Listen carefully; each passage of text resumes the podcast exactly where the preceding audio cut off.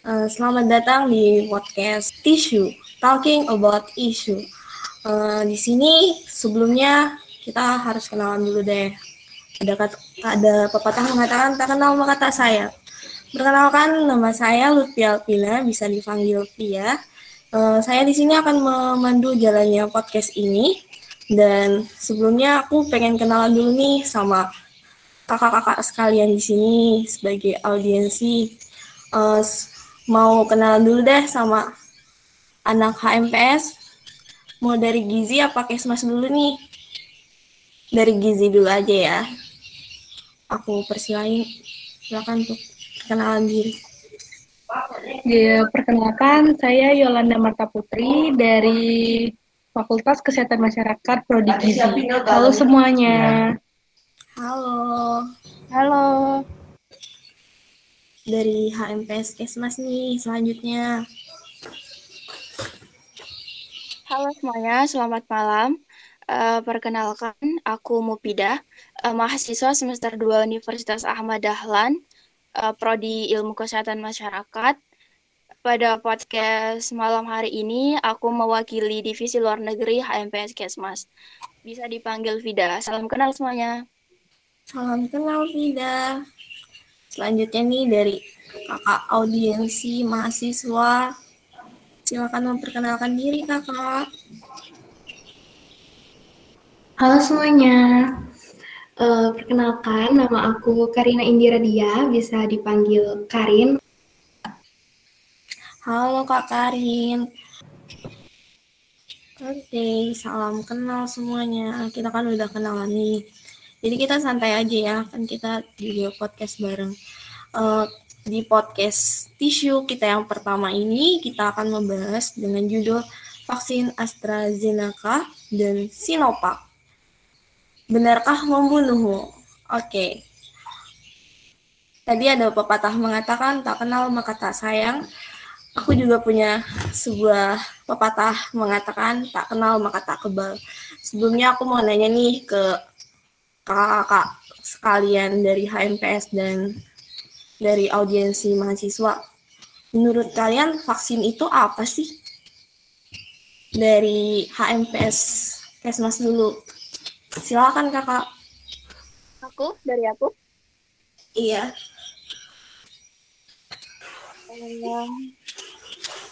vaksin vaksin Sinovac dan AstraZeneca itu bertujuan untuk memperkuat tubuh kita agar lebih kebal terhadap virus COVID-19. Nah, vaksin itu sendiri juga merupakan uh, salah satu program dari pemerintah untuk uh, mencegah agar masyarakat ataupun rakyatnya itu tidak terinfeksi ataupun terhindar dari COVID-19 itu sendiri. Itu sih. Terima kasih kamu Fida. Selanjutnya aku mau dengar pendapat dari Kak Kak Karin nih. Menurut kakaknya vaksin itu apa sih? Uh, kan tadi udah dijelasin ya sama Mufida kalau vaksin itu merupakan salah satu produk atau zat uh, antibodi yang dimasukkan ke dalam tubuh manusia nih yang akan menstimulasi sistem kekebalan tubuh manusia dan akan melindungi manusia dari penyakit uh, COVID-19 dan mencegah dari eh, COVID-19 serta mengurangi berat uh, beratnya penyakit pada seseorang. Nah, kalau menurut aku sendiri, vaksin ini merupakan salah satu cara yang paling efektif untuk mencegah penyakit menular. Nah, oleh karena itu, vaksin COVID-19 ini dikembangkan oleh uh, ilmuwan atau tenaga kesehatan di seluruh dunia dengan harapannya untuk mengakhiri masa pandemi. Oke, terima kasih Kak Karin. Bagaimana sih pengalaman kalian selama divaksin dan vaksin apa yang kalian dapatkan? Dari Kayolan dulu nih tadi. Oke, okay, kalau dari pengalaman aku sendiri, aku waktu itu dapat vaksin AstraZeneca. Jadi waktu divaksin itu, kalau pertama-tamanya sih kayak uh, di lengan kita sebelah kiri tuh kayak rasa pegel banget, kayak kita tuh bawaannya yang pertama tuh ngantuk. itu tuh ngantuk banget kayak kita tuh habis kerjain habis ngapain gitu tiba-tiba tuh kayak capek aja pengen rebahan aja terus ngantuk uh, lapar terus apa lagi ya uh, ada juga uh, teman aku itu yang dapat AstraZeneca dia demam demam kayak kepalanya pusing gitu tapi kan ya tiap orang kan punya antibodi masing-masing ya jadi tergantung respon dari tubuh masing-masing orang itu gitu sih kalau dari aku Terima kasih Kak Yolan atas pengalamannya selama divaksin. Selanjutnya aku mau dengar dari Kak Karin nih secara singkat aja nih pengalamannya divaksin bagaimana, terus dapat vaksin apa? Uh, kalau aku sendiri ya kemarin dapat jenis vaksin Sinovac. Jadi kalau pengalaman aku selama vaksin kemarin efek sampingnya itu nggak berlebihan, aku cuman ngerasa pegel atau nyari di bagian lokasi penyuntikan, terus ngantuk, lelah, dan itu cuman ber, uh, cuman satu hari. Setelah itu aman-aman aja gitu. Dan selanjutnya nih dari kamu Vida bisa kasih uh, penjelasan nggak selama kakak divaksin, kakak dapat vaksin apa, terus bisa jelasin secara singkat. Terima kasih. Um, kalau aku tadi sama kayak Mbak Karin, uh, aku vaksin Sinovac juga. Uh, yang dirasain itu cuman pegel pada bagian suntikan aja. Tapi satu dua hari setelah disuntik, disuntikan itu udah normal kembali. Gitu sih Mbak. Oke, terima kasih. Beda-beda ya dikasih ke vaksinnya. Ada yang Sinovac, ada AstraZeneca.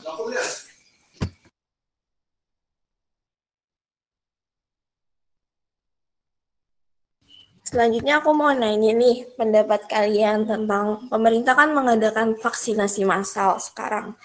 Eh, menurut kalian vaksinasi itu dapat mengurangi pandemi atau gimana? Kan masih banyak nih masyarakat yang masih terpengaruh oleh hoax yang banyak bahwa vaksin tuh nanti gini gini gini nanti bisa menyebabkan kematian terus ada interaksi obat dan lain sebagainya jadi menurut kalian gimana sih? Apakah vaksin itu dapat mengurangi pandemi atau gimana? Dari kak Mufida dulu nih. Dari aku uh, pertanyaannya apakah vaksin dapat mengurangi pandemi? Menurutku uh, vaksin itu sendiri merupakan uh, salah satu apa namanya? Salah satu langkah bagus yang dilakukan oleh pemerintah uh, di mana kan tujuan dari vaksin sendiri buat membentuk antibodi dan tujuan juga pemerintah menyelenggarakan vaksin adalah untuk untuk mengurangi kasus COVID tentunya, terus untuk memper, memper apa memperkebal daya tahan tubuh dari masyarakat Indonesia sendiri kembali ke pertanyaan, apakah vaksin dapat mengurangi pandemi? Menurut dia, vaksin itu dapat mengurangi pandemi disertai dengan alasan yang tadi. Gitu sih, Mbak. Dari Kak Yolan, gimana nih pendapatnya? Kalau dari aku sih sama, sependapat aku sama kamu Fida. Jadi kalau benar kalau vaksin itu tuh buat salah satu upaya kayak uh, kita agar kita bisa bebas dari COVID. Kayak contohnya tuh apa ya yang aku tahu nggak salah Amerika Serikat sama Korea Selatan itu kok nggak salah dia udah bebas dari COVID-19 karena dia 90% itu udah melakukan vaksinasi massal. Gitu sih kalau menurutku.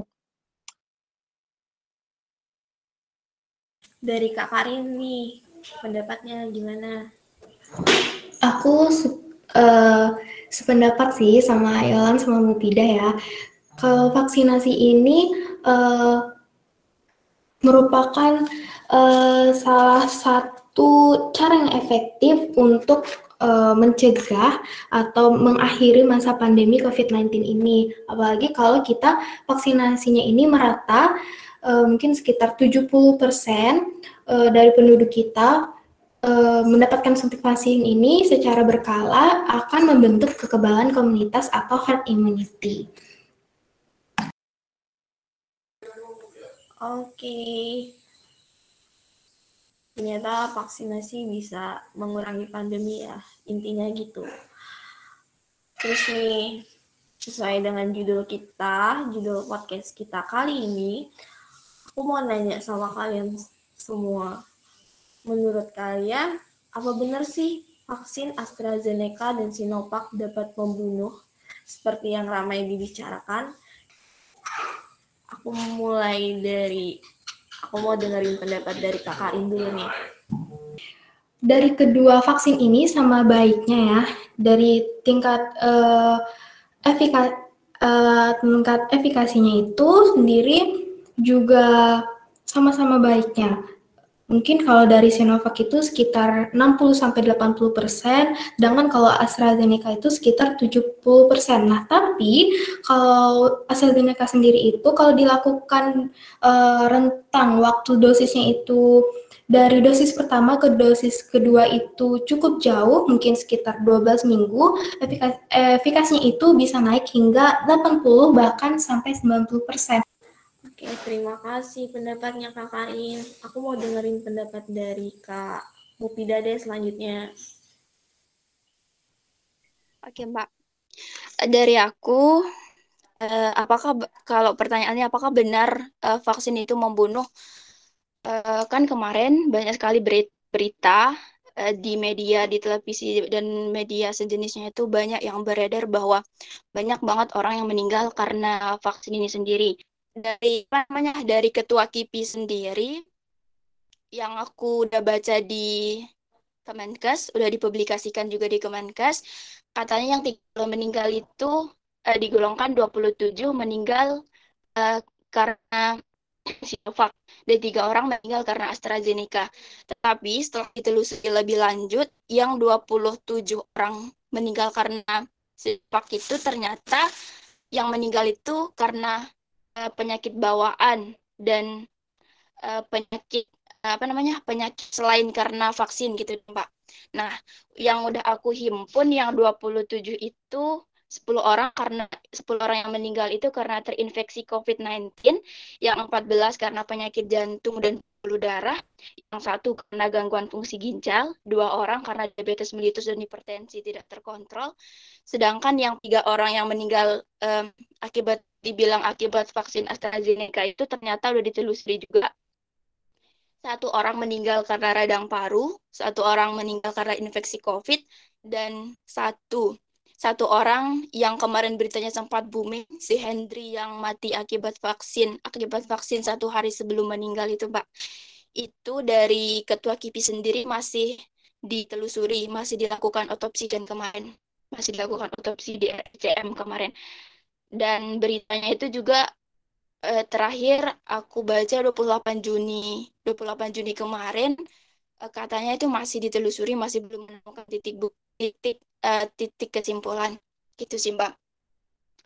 Tapi uh, KIPI atau uh, ketua KIPI sendiri Pak Hendra Irawan mengatakan bahwa vaksin itu sama sekali tidak membunuh masyarakat. Vaksin itu tidak membunuh orang dan masyarakat itu hanya termakan oleh hoax dan opini-opini yang benar dan opini-opini tersebut merupakan opini yang salah gitu sih mbak. Pertanyaan terakhir nih aku mau nanya. Ada saran dari masing-masing buat pemerintah nih dalam mengadakan program vaksinasi? Dan pesan-pesan kalian buat orang-orang yang di luar sana yang masih nggak mau divaksin karena termakan hoax. Bagaimana? Dari Kayolan dulu nih. Kalau buat aku sih sarannya tuh lebih kayak uh, gimana ya? lebih kayak mengedukasi mengedukasi aja masyarakatnya kayak ngasih tahu sih kayak apa sih sebenarnya vaksin itu kegunaannya biar lebih biar mereka tuh kayak percaya gitu. Karena kayak dari negara-negara lain tuh kayak mereka dijelasin tuh vaksin tuh gini loh. Kalau misalnya kita divaksin kita bisa sembuh kita bisa dari terhindar dari COVID-19 gitu. Terus kalau misalnya buat orang-orang yang nggak mau divaksin sih kayak kenapa nggak mau gitu? Padahal kan mereka harusnya tahu dong kalau di, di dunia gadget ini kayak sebenarnya itu apa ya dikasih tahu di Instagram kayak contohnya kayak Instagram tuh dikasih tahu kayak uh, keefektifan dari vaksin-vaksin tersebut gitu. Kenapa kenapa nggak mau? Harusnya mau dong gitu.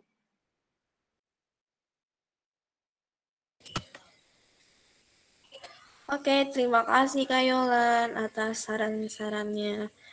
Selanjutnya dari Kak Karin nih. Kalau dari aku sama sih, pasti pastinya yang lebih utama dari uh, vaksinasi ini adalah edukasi ke masyarakatnya sendiri. Karena uh, kalau kita udah memberikan edukasi yang lebih baik lagi, mungkin lebih gencar lagi ke masyarakat, jadi masyarakatnya uh, tahu untuk uh, mana yang baik, mana yang enggak, dan kita juga uh, harus meyakinkan masyarakat ini untuk nggak ragu dan nggak perlu khawatir. Mungkin kalau untuk waspada mungkin boleh ya, waspada boleh tapi kalau kalau anti vaksin mungkin jangan karena menurut aku lebih banyak manfaat uh, manfaatnya atau efek baiknya daripada efek buruknya. Jadi simpelnya adalah edukasi gitu. Dan yang terakhir nih dari kamu Fida, Uh, dari aku, uh, cara dapat diberikan kepada pemerintah, sama-sama Mbak Karin sama Mbak Yola. Uh, yang pertama mungkin faktor yang mempengaruhi karena kurangnya edukasi dari pemerintah itu sendiri. Itu sendiri. Makanya masyarakat kebanyakan termakan sama berita media-media uh, yang kurang bertanggung jawab itu sih Mbak. Uh, sebaiknya yang dilakukan oleh pemerintah juga dengan apa me memerangi memerangi berita-berita hoax tentang vaksin itu sendiri. Juga kan banyak banget itu. Yang kemarin aja yang satu orang eh, Hendry yang meninggal akibat satu hari sebelumnya itu vaksin itu kan juga kayak di hati masyarakat tuh kayak geger banget lah. Mas uh, vaksin ini dapat membunuh harusnya dia melindungi. Gitu sih kayak penangkal seharusnya pemerintah itu melakukan penangkal terhadap berita hoax terus melakukan edukasi kepada masyarakat tentang pentingnya vaksin ini dan manfaat dari vaksin itu apa saja. Oke, terima kasih kakak-kakak sekalian atas saran dan pendapatnya.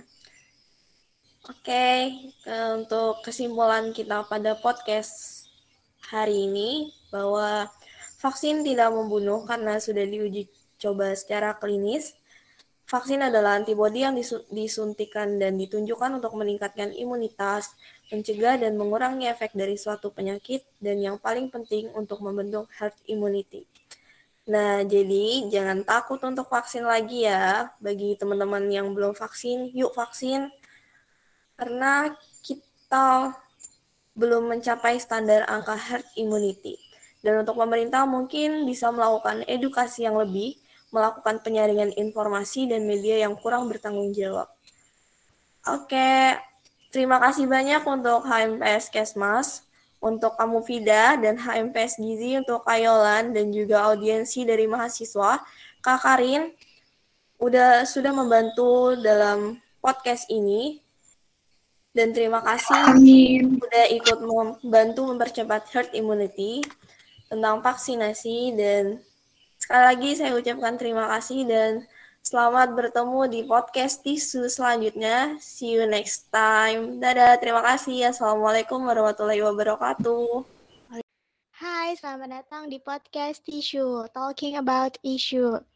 Uh, di tisu yang kedua ini akhirnya aku Mifauzi Diati diberi kesempatan uh, sebagai MC di tisu ini. Nah, di tisu series yang kedua ini kita ini mau ngebahas tentang uh, child free sebagai hak reproduksi wanita dan penyelamat SDGs. Mungkin kita bisa kali ya perkenalkan perkenalan dulu dengan um, gestar kita kali ini. Uh, mungkin bisa kali ya dimulai dari yang lebih muda dulu buat perkenalan. Hai teman-teman semua, perkenalin, nama aku Laylatul Rahmah. Di sini saya sebagai mahasiswa baru program Studi Gizi angkatan 2021. Salam kenal. Salam kenal semuanya. Salam kenal Laila. Oke, mungkin boleh nih sekarang uh, giliran Kak Tasya buat sapa. Oke, halo semuanya teman-teman yang nonton ataupun dengerin podcast Tisu ya. Tisu Iya. 2. Perkenalkan saya Tasya Danela, uh, perwakilan dari IMM FKM UAD yang sangat berterima kasih udah diundang dalam podcast Tisu 2 ini. Salam kenal semuanya. Salam kenal. Oke nih, uh, tadi kan sudah perkenalan gitu ya sama gestar kita perempuan-perempuan cantik, cerdas gitu ya yang mau akhirnya memberikan opini. Ya ini di uh, tisu kita kali ini. Nah, ngomong-ngomong uh, soal uh, child ini, mungkin uh, aku bakal ngejelasin dulu kali ya kenapa sih kita ini dari Kastrat BMFKMUAD ini mau ngebahas tentang child free ini. Jadi kalau misalkan kita ngomong-ngomong uh, tentang child free. Um, child free ini kan sempat heboh gitu ya isunya. Hmm, iya benar. Iya kan ya beberapa bulan sebelumnya sempat heboh terus jadi perdebatan gitu kan di sosial media. Nah akhirnya kita ini tertarik ya tertarik buat ngebahas tentang child free ini dan mungkin akan ada hubungannya gitu ya dengan uh, kesehatan gitu yang kami pikirkan itu sepertinya ada kaitannya dengan uh, kesehatan ibu di Indonesia mengingat angka kematian ibu di Indonesia ini sangat tinggi. Mungkin kita berpikir apakah kalau misalkan adanya child free ini mungkin bisa kali ya menurunkan uh, angka kematian ibu di Indonesia gitu dan mungkin bisa akhirnya mencapai uh, target SDGs gitu. Oke, mungkin sekarang aku mau langsung gitu ya nanya aja ke mungkin ke Tasya dulu kali ya. Menurut Kak Tasya itu child free itu apa ya? Kira-kira? Uh, berbeda ya dengan uh, tanggapan pandangan dari teman-teman kastrat. Kalau kita sih ini sebelumnya udah pernah kita diskusiin dengan teman-teman IMM FKM. Jadi menurut kita child free itu semacam fenomena konsep pilihan hidup di masyarakat yang asalnya itu dari masyarakat barat ya, kayak US gitu, terus Eropa. Nah, itu banyak yang menganut uh, konsep child free, uh, di mana itu kan merujuk pada seseorang perempuan atau pasangan yang milih untuk nggak punya anak ya, bukan nggak uh, bisa, tapi mereka nggak punya dan nggak pengen melahirkan uh, buah hati ke dunia, sehingga makanya dikatakan child free. Gitu sih, ya kan? Mungkin dari Laila nih gimana? Iya Kak, sama yang Kak Tasya, yang dikatakan Kak Tasya itu benar. Eh, kalau menurut saya, cuti itu ya keputusan atau pilihan hidup untuk tidak memiliki anak. Nah, tidak memiliki anak itu ya dalam artian anak kandung, anak tiri, maupun anak angkat. Namun, berdasarkan sumber artikel Tirta ID, uh, untuk sekadar informasi, Chelsea ini bukan termasuk antinatalisme. Antinatalisme memandang kelahiran sebagai hal yang negatif dan salah secara moral. Sedangkan Chelsea nggak memandang kelahiran sebagai hal yang negatif. Jadi begitu Kak. Oke, jadi uh, kalau dari Laila sendiri, child free itu tadi uh, keputusan gitu ya dari pasangan maupun individu untuk nggak mempunyai anak, baik itu anak kandung ataupun anak angkat gitu ya. Kalau misalkan dari Kak Tasya sendiri uh, berpandangan bahwa child free ini sebuah fenomena sosial gitu ya. Oke, uh, mungkin kalau misalkan kastrat itu kemarin kita juga sempat menyinggung di artikel kita di uh, posternya itu ada di postan Instagram BEM. Itu kita bilang kalau child free ini sama seperti yang kata Tasya tadi sampaikan, dia ini berasal dari uh, barat, cuman uh, kita ini uh, ambil dari salah satu jurnal bahwa uh, child free ini dia ini berasal dari perempuan-perempuan yang uh, tidak bisa menyeimbangkan uh, kehidupannya sebagai ibu rumah tangga dan juga sebagai pekerja gitu. Jadi mereka tidak bisa menyambungkan kehidupannya, akhirnya mereka lebih memilih untuk child free gitu. Uh, setelah kita tahu dia, gitu ya, uh, child free ini merupakan keputusan dari uh, wanita ataupun dari laki-laki ataupun pasangan itu sendiri untuk tidak memiliki anak gitu ya. Seperti kita ketahui gitu, uh, di saat wanita berkeputusan untuk tidak memiliki anak, uh, otomatis uh, mereka tidak melahirkan, begitu juga tidak menyusui gitu kan. Menurut Laila nih, apa benar uh, child free ini tuh uh, punya kaitan gitu dengan kesehatan? Hmm, kalau menurut saya nih Kak, kalau dilihat dari sisi kesehatan, eh, saya tidak setuju dengan adanya CV ini. Karena menurut Kepala Badan Kependudukan dan Keluarga Berencana Nasional atau BKKBN, Dr. Hasto Wardoyo SPLG, beliau mengatakan bahwa dari sisi biologis, kebanyakan perempuan yang mengidap tumor dan kanker rahim adalah mereka yang tidak ingin memiliki anak. Namun akan tetapi, uh, seandainya mereka ingin chill free dan tahu resikonya, maka mereka dapat mengontrol kesehatan biologisnya secara rutin dan itu nggak apa menurut dokter Hasto. Nah, akan tetapi kalau dilihat dari sisi sosial, saya setuju dengan adanya chill free ini. Karena bagaimana yang kita tahu, chill free ini kan dapat membantu mengurangi angka kematian ibu atau AKI di Indonesia yang mana hal tersebut sebagai bentuk atau usaha dari penyelamat dan target SDGs. Selain itu, dengan adanya free dapat mengurangi penekanan laju pertumbuhan penduduk di Indonesia. Nah, untuk baik dan buruknya itu, kita nggak bisa menentukan, uh, oh bahwa free ini baik, free ini buruk, karena kan tiap pandangan orang itu beda-beda kan ya. Nah, yeah. bisa jadi apa yang menurut kita itu baik, kayak dari sisi sosial nih baik, belum tentu baik juga di mata orang lain. Dan apa yang menurut kita itu nggak baik, buruk, itu juga belum tentu buruk di mata orang lain. Jadi baik dan buruknya itu ya tergantung siapa yang menilai dan bagaimana cara kita menilai hal tersebut. Seperti itu, Kak. Oke, makasih ya Laila atas tanggapannya. Mungkin mungkin Kak Tasya uh, bisa memberi tanggapannya terkait child free dengan kaitannya dengan kesehatan gitu. Oke, wah tadi udah lengkap banget sih yang disampaikan data-datanya dari Laila mengenai kesehatan itu berhubungan dengan data BKKBN ya yang menjelaskan tentang uh, secara biologis child free itu memang perlu dipertimbangkan ketika memilih uh, sese seseorang perempuan atau sepasang uh, suami istri itu memutuskan child free. Nah, otomatis bagi perempuan itu hak mereka ya. Ketika kita bilang hak perempuan itu hak mereka. Tapi di sisi lain eh, tadi Laila juga setuju ya mengenai pandangan sosialnya di child free. Tuh. Ya.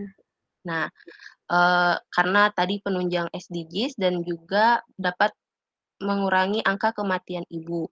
Nah, kalau menurut kami sih eh, secara sosial di Indonesia itu kita lebih ke alternatif dari penanggapan angka kematian ibu dan juga lajunya penduduk. Jadi menurut kita uh, child free ini bukan pilihan, bukan pilihan untuk isu atau persoalan permasalahan kesehatan itu. Kenapa? Karena ketika kita berbicara tentang angka kematian ibu, kita berbicara tentang kesehatan ibu dan anak.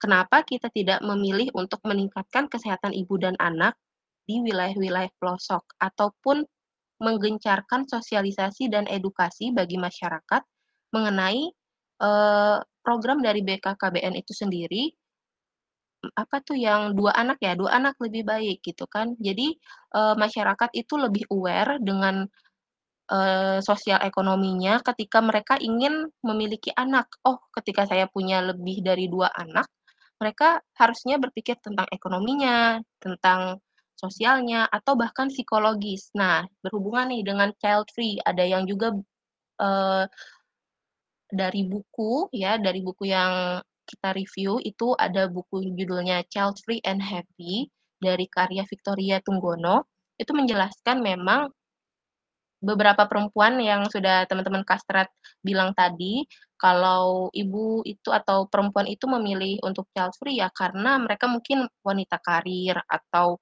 uh, memiliki dreams yang ingin diwujudkan dan lain-lain.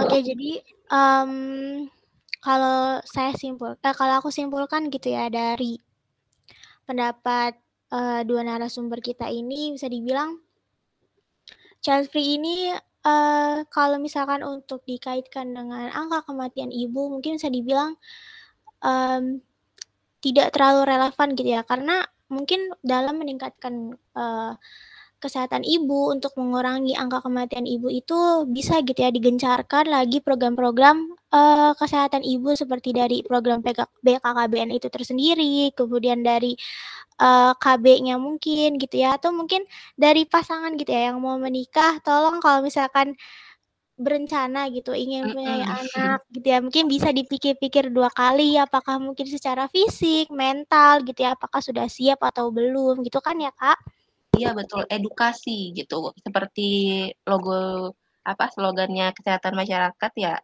preventif and promotif. Oke nih um, kita lanjut ya ke pertanyaan selanjutnya. Mungkin nih, karena mungkin child free juga sempat booming, kemudian pasti udah jadi bahan banyak diskusi anak anak-anak muda gitu ya, seperti kita gitu, generasi-generasi milenial, generasi Z gitu. Pasti udah banyak yang uh, berpikir apakah ke depannya mereka akan child free atau tidak, entah secara individu ataupun nanti secara pasangan setelah menikah baru memutuskan untuk child free gitu. Mungkin ada nggak sih uh, saran gitu ya buat mereka-mereka gitu ya, baik secara individu ataupun pasangan yang memilih child free. Mungkin boleh nih dari Kak Tasya dulu.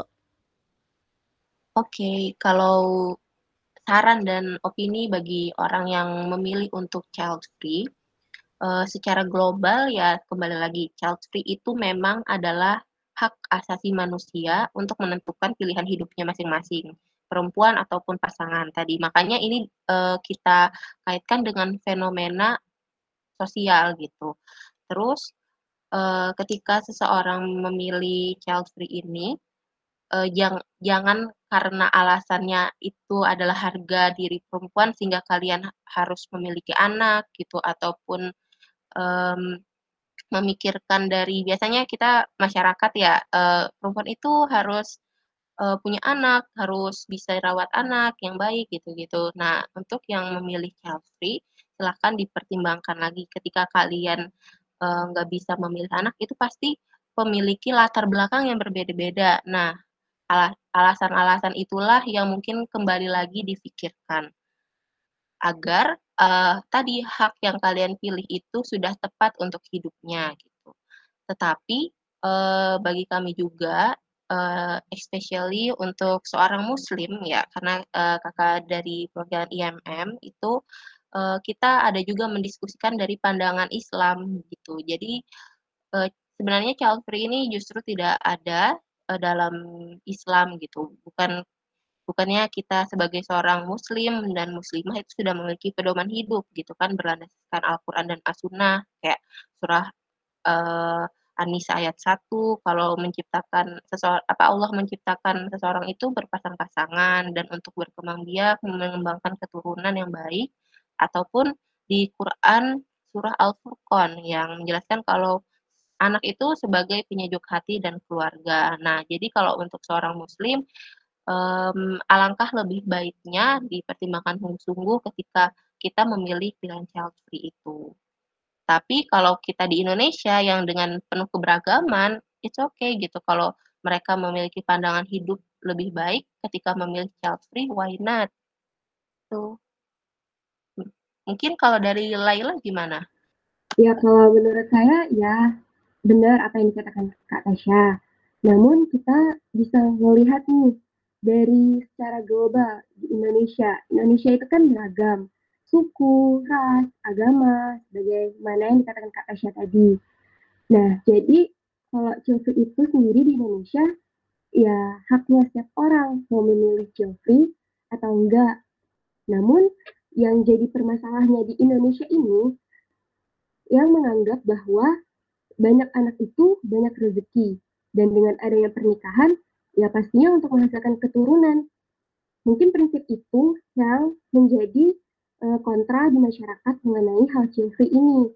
Padahal free ini keputusan dari tiap masing orang tiap orang masing-masing. Iya benar nih. Stigma stigma masyarakat Indonesia banyak anak banyak rezeki. Mungkin sampai lupa kadang ya kalau punya anak tuh uh, tanggung jawabnya besar gitu ya. Iya, iya ini jadi mengingatkan Kakak di mata kuliah antropologi kalau kesehatan masyarakat. Nah, itu ini kayaknya masuk ke situ. Iya, jadi kalau kita belajar antropologi kan mengenai kebudayaan dan juga pilihan hidup masyarakat. Nah, child free ini kenapa tidak sepenuhnya da masuk dalam kategori medis?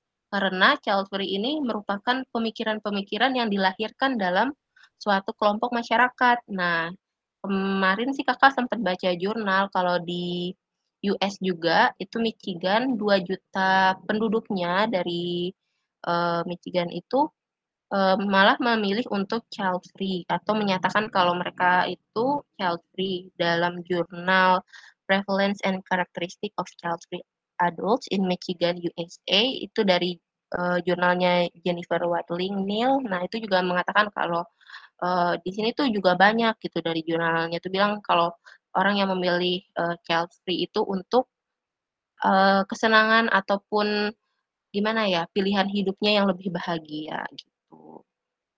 Child free itu bukan suatu permasalahan yang besar ya kak. Permasalahan ini tuh cukup sensitif akan tetapi menjadi hal yang tabu di masyarakat. Iya, uh, cuman aku uh, tadi setuju sih sama yang kata Tasya bilang benar bahwa child free itu tuh ya bagian dari pemikiran-pemikiran masyarakat gitu. Cuman tadi yang mau aku highlight itu bagian yang uh, yang di Michigan itu bilang yang di US katanya uh, sebagian mereka yang milih child free ini untuk kebahagiaannya sendiri mungkin bisa dibilang pakai alasan itu tuh nanti menimbulkan stigma egois, ya nggak sih? Nah, ya kadang-kadang seperti itu. Apalagi kalau itu diterapkan di Indonesia ya. Iya. makanya, makanya itu uh, pemikiran orang Barat ya, it's okay, feel free, liberal gitu. Ya, padahal kan Cofi itu bukan termasuk antinatalisme ya, Kak. Tapi kalau di Indonesia ya mungkin uh, lagi booming-boomingnya jadi banyak yang pro, banyak yang kontra. Iya. iya. Jadi tergantung kebudayaan ya, sehingga suatu konsep itu didukung atau tidak gitu. Ya mungkin bisa lebih ditekankan lagi gitu ya.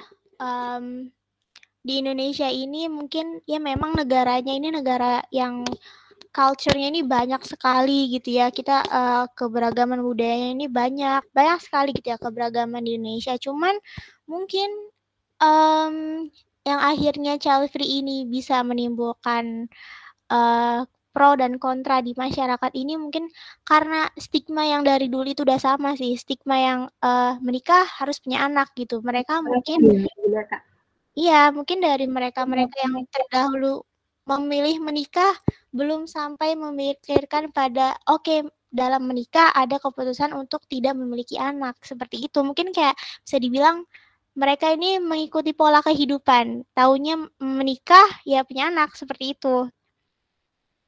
Iya, itu pentingnya makanya edukasi pranikah.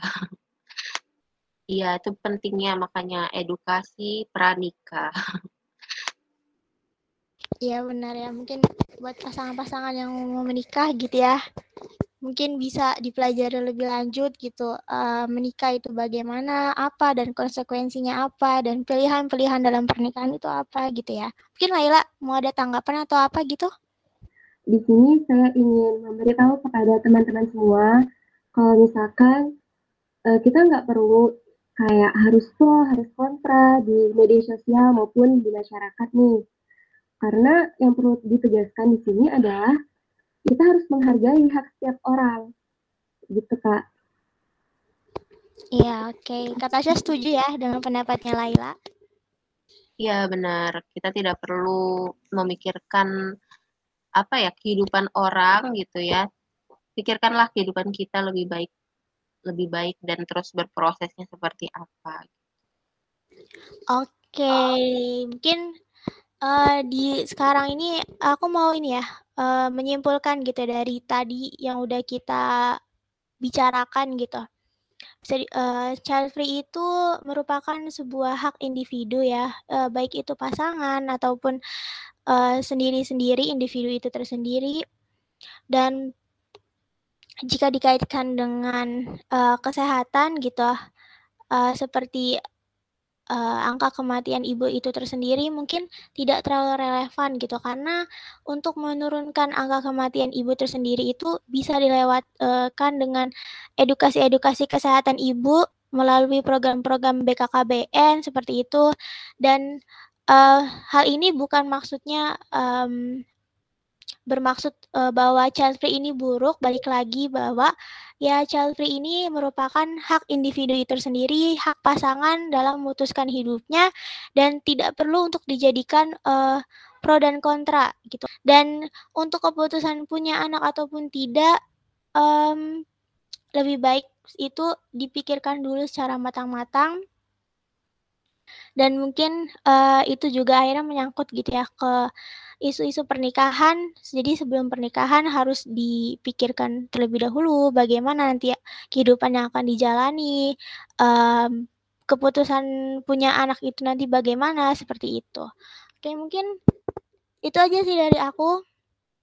Terima kasih ya buat uh, gestar-gestar kita hari ini uh, udah mau mengisi tisu kedua kali ini. Saya ucapkan terima kasih. Mungkin hmm, boleh kakak kakak-kakak semuanya gestar kali ini say goodbye buat nanti pendengar kita.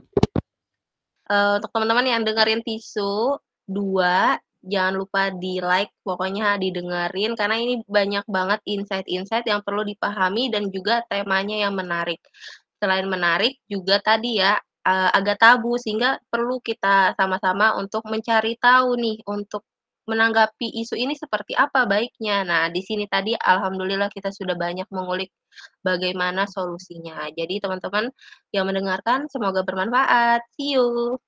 Mungkin Laila silakan. Uh, baik untuk teman-teman semua yang mendengarkan podcast isu kali ini, terima kasih karena sudah mendengarkannya dan semoga pembahasan kali ini bisa menambah pengetahuan kalian semua.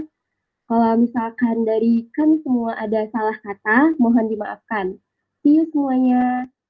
See you, oke. Okay. Uh, eh, kalau gitu aku ya sebagai MC uh, pamit mengundurkan diri. Sampai jumpa di tisu ketiga. Bye.